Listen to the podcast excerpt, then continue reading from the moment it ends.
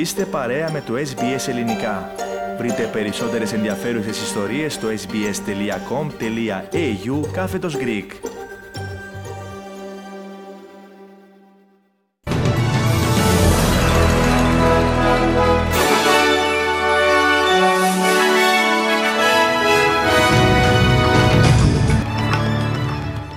Μειώθηκαν οι Έλληνες της Αυστραλίας σε έκτη πιο ομιλούμενη γλώσσα τα ελληνικά, σύμφωνα με την απογραφή της Εθνικής Στατιστικής Υπηρεσίας.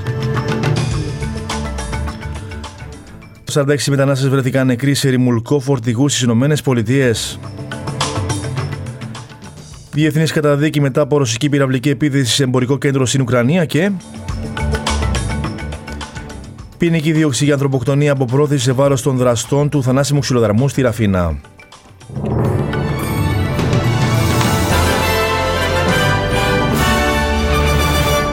Οι ειδήσεις μας αναλυτικά. Σχεδόν μισό εκατομμύριο πολίτες της Αυστραλίας δηλώνουν πως έχουν ελληνική και κυπριακή καταγωγή. Όπως αναφέρουν τα στοιχεία της απογραφής από την Αυστραλιανή Στατιστική Υπηρεσία, ελληνική καταγωγή ανέφεραν πως έχουν τετρακόσιες είκοσι τρεις χιλιάδες επτακόσια σαράντα τέσσερα άτομα, ποσοστό που αντιστοιχεί στον ένα κόμμα έξι τοις εκατό του πληθυσμού της χώρας. Ο αριθμός αυτός είναι μειωμένος κατά τρεις χιλιάδες επτακόσια σαράντα τέσσερα άτομα σε σχέση με την προηγούμενη απογραφή. Η πλειοψηφία των ελληνικής καταγωγής πολιτών ζει στη Βικτόρια, ενώ ακολουθούν η Νέα Νότια Ουαλία και η Νότια Αυστραλία. Οι κυπριακής καταγωγής πολίτες τώρα της Αυστραλίας ανέρχονται σε σαράντα χιλιάδες ενενήντα ένα, με την πλειοψηφία και εδώ να συναντάται στη Βικτόρια, στη Νέα Νότια Ουαλία και στη Νότια Αυστραλία. Η ελληνική γλώσσα είναι η έκτη πιο ομιλούμενη γλώσσα της χώρας, πλην της αγγλικής, με σχεδόν διακόσιες τριάντα χιλιάδες άτομα, αριθμός μειωμένος από την προηγούμενη απογραφή, να δηλώνουν πως μιλούν ελληνικά στο σπίτι. Περισσότερα στη συνέχεια του προγράμματός μας. Στη Μαδρίτη είναι στραμμένο το διεθνές ενδιαφέρον, καθώς ξεκινάει η ετήσια Σύνοδος Κορυφής του ΝΑΤΟ.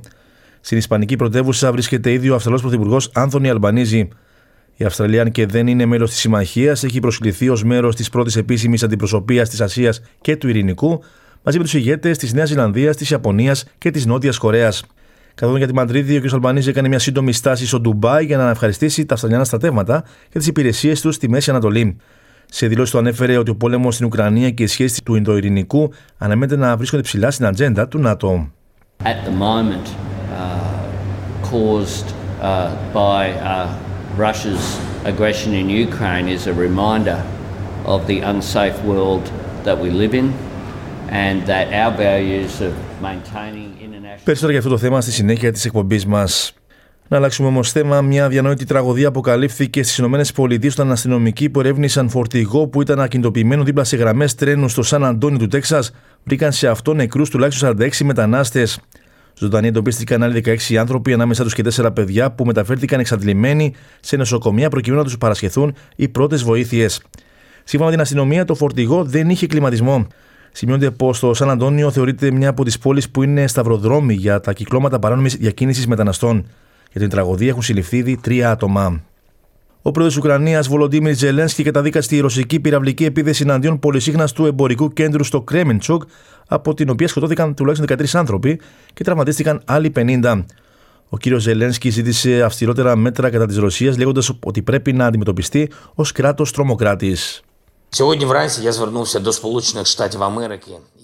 This morning I appealed to the United States to recognize Russia as a state that sponsors terrorism. The relevant resolution is approved by a U S Senate committee and a legal decision can be made by the State Department. And such a decision is clearly needed and it must be supported by the entire democratic world. I told this to the participants of the Τζι σέβεν summit which took place in Germany. Η ομάδα της τζι επτά καταδίκασε επίσης την επίθεση, εκδίδοντας δήλωση κατά την δεύτερη μέρα της Συνόδου Κορυφής, στην οποία αναφέρεται ότι οι διάκριτες επιθέσεις εναντί αθώων πολιτών συνιστούν έγκλημα πολέμου. Οι ηγέτες των επτά ισχυρότερων οικονομιών του πλανήτη δηλώνουν ότι θα σταθούν στο πλευρό της Ουκρανίας για όσο χρειαστεί. Το ΝΑΤΟ ανακοίνωσε ότι σχεδιάζει να αυξήσει τον αριθμό των συμμαχικών στρατευμάτων σε κατάσταση ύψης της επιφυλακής στην Ευρώπη κατά περισσότερο από επτά φορές εν ώψη της Συνόδου Κορυφής του στη Μαδρίτη.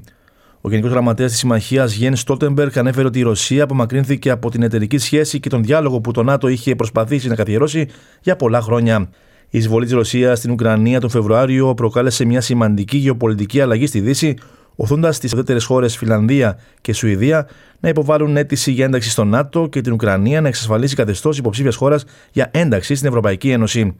Ο κύριος Στόλτεμπεργκ είπε ότι η ενίσχυση των στρατευμάτων του ΝΑΤΟ κατά περίπου τριακόσιες χιλιάδες άτομα είναι μια αναγκαία απάντηση στην ρωσική επιθετικότητα. Our new concept will guide us in an era of strategic competition. I expect it will make clear that allies consider Russia as the most significant and direct threat to our security. Στις Ηνωμένες Πολιτείες και πάλι, η ακύρωση της απόφασης Roy versus. Wade από το Ανώτατο Δικαστήριο έχει πυροδοτήσει νομικές μάχες σε όλη τη χώρα, καθώς το προνόμιο της επιλογής στην άμβλωση μεταφέρεται στις πολιτείες. Δικαστές έχουν μπλοκάρει την πολιτική απαγορεύσης των αμβλώσεων στη Λουιζιάννα και τη Γιούτα, ενώ κλινικές στο Αϊντάχο, το Μισισιπί και το Τέξας έχουν επίσης υποβάλει αγωγές για παρόμοια ασφαλιστικά μέτρα. Εν τω μεταξύ, στο Ουσκόνσιν, ο κυβερνήτης της πολιτείας Τόνι Evers έχει ορκιστεί να προσφέρει χάρη σε οποιονδήποτε γιατρό καταδικαστή για την παροχή υπηρεσιών διακοπής κοίησης. The details are still in progress. I'm just saying that if any physician is arrested and tried and about to enter jail for one to six years for doing the same thing they have done for the last fifty years, that's wrong. Clemency will be on the table there. Μια νέα Αυστραλιανή μελέτη έδειξε ότι η τρίτη δόση του εμβολίου για την νόσο κόβιντ δεκαεννέα προστατεύει από τη σοβαρή νόσηση που μπορεί να προκαλέσει η παραλλαγή όμικρων. Η μελέτη πραγματοποιήθηκε υπό την καθοδήγηση του Εθνικού Κέντρου Έρευνας και Επιτήρησης των Εμβολιασμών, παρακολουθώντας πάνω από δύο εκατομμύρια ενήλικες ηλικίας σαράντα ετών και άνω στην ευρύτερη περιοχή του Σίδνεϊ κατά τη διάρκεια της κορύφωσης του κύματος όμικρον τον Ιανουάριο και τον Φεβρουάριο του τρέχοντος έτους. Διαπίστωσε δε ότι μια τρίτη αναμνηστική δόση του εμβολίου παρήχε εξήντα πέντε τοις εκατό μεγαλύτερη προστασία από την νοσηλεία ή τον θάνατο από την παραλλαγή όμικρον σε σχέση με δύο δόσεις εμβολίου και ότι τα ωφέλη του αναμνηστικού εμβολίου ήταν ιδιαίτερα σημαντικά για τα άτομα ηλικίας άνω των εβδομήντα ετών. Τα ευρήματα της μελέτης έρχονται καθώς τα κρούσματα του νέου κορονοϊού αυξάνονται πάλι στην χώρα, με την τελευταία υποπαραλλαγή όμικρον να γίνεται το κυρίαρχο στέλεχος. Οι υγειονομικές αρχές αναφέρουν ότι η παραλλαγή μπι έι τέσσερα μπι έι πέντε αντιπροσώπευε περισσότερο από το τριάντα τοις εκατό των δειγμάτων στη Νέα Νότια Ουαλία την περασμένη εβδομάδα, από είκοσι τρία τοις εκατό μία εβδομάδα πριν, ενώ παρόμοια μοτίβα εμφανίζονται στο Κουίνσλαντ και τη Βικτόρια. Στην Κύπρο τώρα, η ελληνοκυπριακή πλευρά δεν πρόκειται να ακολουθήσει τον κατήφορο μιας απρεπούς συμπεριφοράς που ακολουθούν όσοι έχουν αναθεωρητικές συμπεριφορές, επεσήμανε ο πρόεδρος της Δημοκρατίας Νίκος Αναστασιάδης. Κληθείς να σχολιάσεις τις νέες προκλητικές δηλώσεις του αντιπροέδρου της Τουρκίας, ο πρόεδρος της Κυπριακής Δημοκρατίας είπε ότι η ελληνοκυπριακή πλευρά παραμένει προσιλωμένη στον στόχο της για επανάληψη των συνομιλιών. Ακούμε τη σχετική δήλωση. Παραμένουμε προσιλωμένοι στο στόχο και για επανάληψη των συνομιλιών και για εξέβραση λύσης στη βάση των ψηφισμάτων των Ηνωμένων Εθνών, του χάρτη των Ηνωμένων Εθνών, των ευρωπαϊκών αξιών και αρχών. Δεν πρόκειται να ακολουθήσουμε τον κατήφορο μιας απρεπούς συμπεριφοράς που ακολουθούν όσοι έχουν αναθεωρητικές πολιτικές. Ποινική δίωξη για ανθρωποκτονία από πρόθεση σε βάρος των δραστών του θανάσιμου ξυλοδαρμού στη Ραφίνα άσκησε ο εισαγγελέας. Οι δύο συλληφθέντες κατηγορούνται για τον ξυλοδαρμό μέχρι θανάτου ενός σαρανταδυόχρονου άνδρα το βράδυ του Σαββάτου σε νυχτερινό κέντρο στη Ραφίνα. Οι κατηγορούμενοι, ένας αλλοδαπός και ένας ημεδαπός, οδηγήθηκαν στον ανακριτή, από τον οποίο ζήτησαν προθεσμία για την απολογία τους. Πολιτικά πρόσωπα αντέδρασαν συνοργισμένα στη νέα διαδήλωση για την κλιματική αλλαγή στο κέντρο του Σίδνεϊ.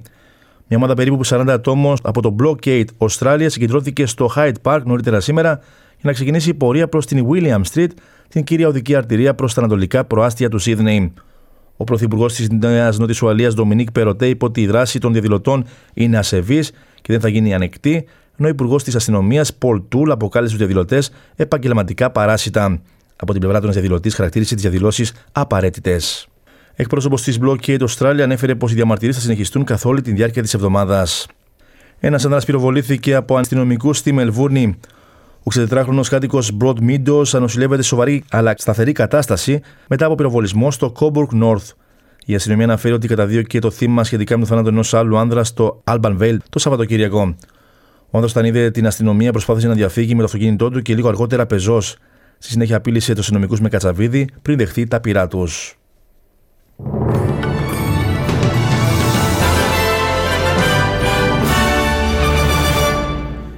Ισοτιμή συναλλάγματος τώρα, ένα δολάριο Αυστραλίας αντιστοιχεί σήμερα με εξήντα πέντε λεπτά του ευρώ και εξήντα εννέα σεντ του αμερικανικού δολαρίου. Στα αθλητικά, αναβλήθηκε για σήμερα η πρεμιέρα της Μαρίας Σάκαρης στο τουρνουά τένις του Wimbledon. Η αναμέτρησή της με την Αυστραλή Ζόι Χάιβ στο πλαίσιο του πρώτου γύρου δεν διεξήχθη σήμερα το πρωί, δική μας ώρα όπως ήταν προγραμματισμένο, εξαιτίας της κακοκαιρίας. Η πρεμιέρα της εικοσιτεσσάχρονης νούμερο πέντε στον κόσμο θα διεξαχθεί σήμερα μαζί με εκείνη του Στέφανο Τσιτσίπα κόντρα στον Ελβετό Αλεξάνδρ Ρίτσαρτ. Επιτυχημένο ήταν το ξεκίνημα του νούμερο ένα τενίστα στον κόσμο, Νόβακ Τζόκοβιτ, ο οποίος επικράτησε του Νοτιοκορεάτη Σον Βοκβόν με τρία ένα σετ. Μάλιστα, ο Σέρβος έγραψε ιστορία φτάνοντας στις ογδόντα νίκες στο συγκεκριμένο τουρνουά.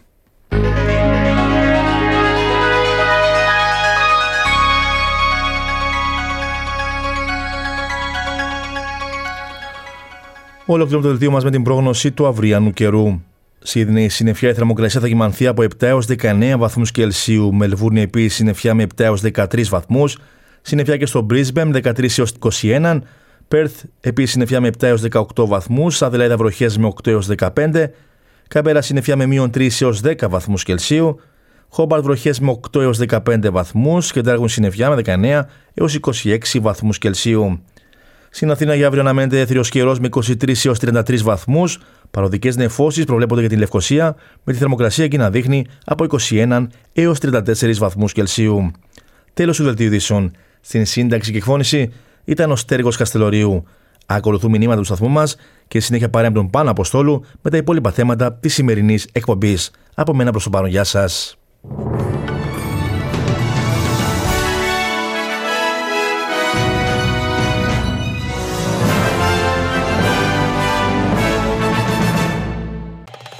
Κάντε like, μοιραστείτε, σχολιάστε, ακολουθήστε μας στο Facebook, στο Ες Μπι Ες Greek.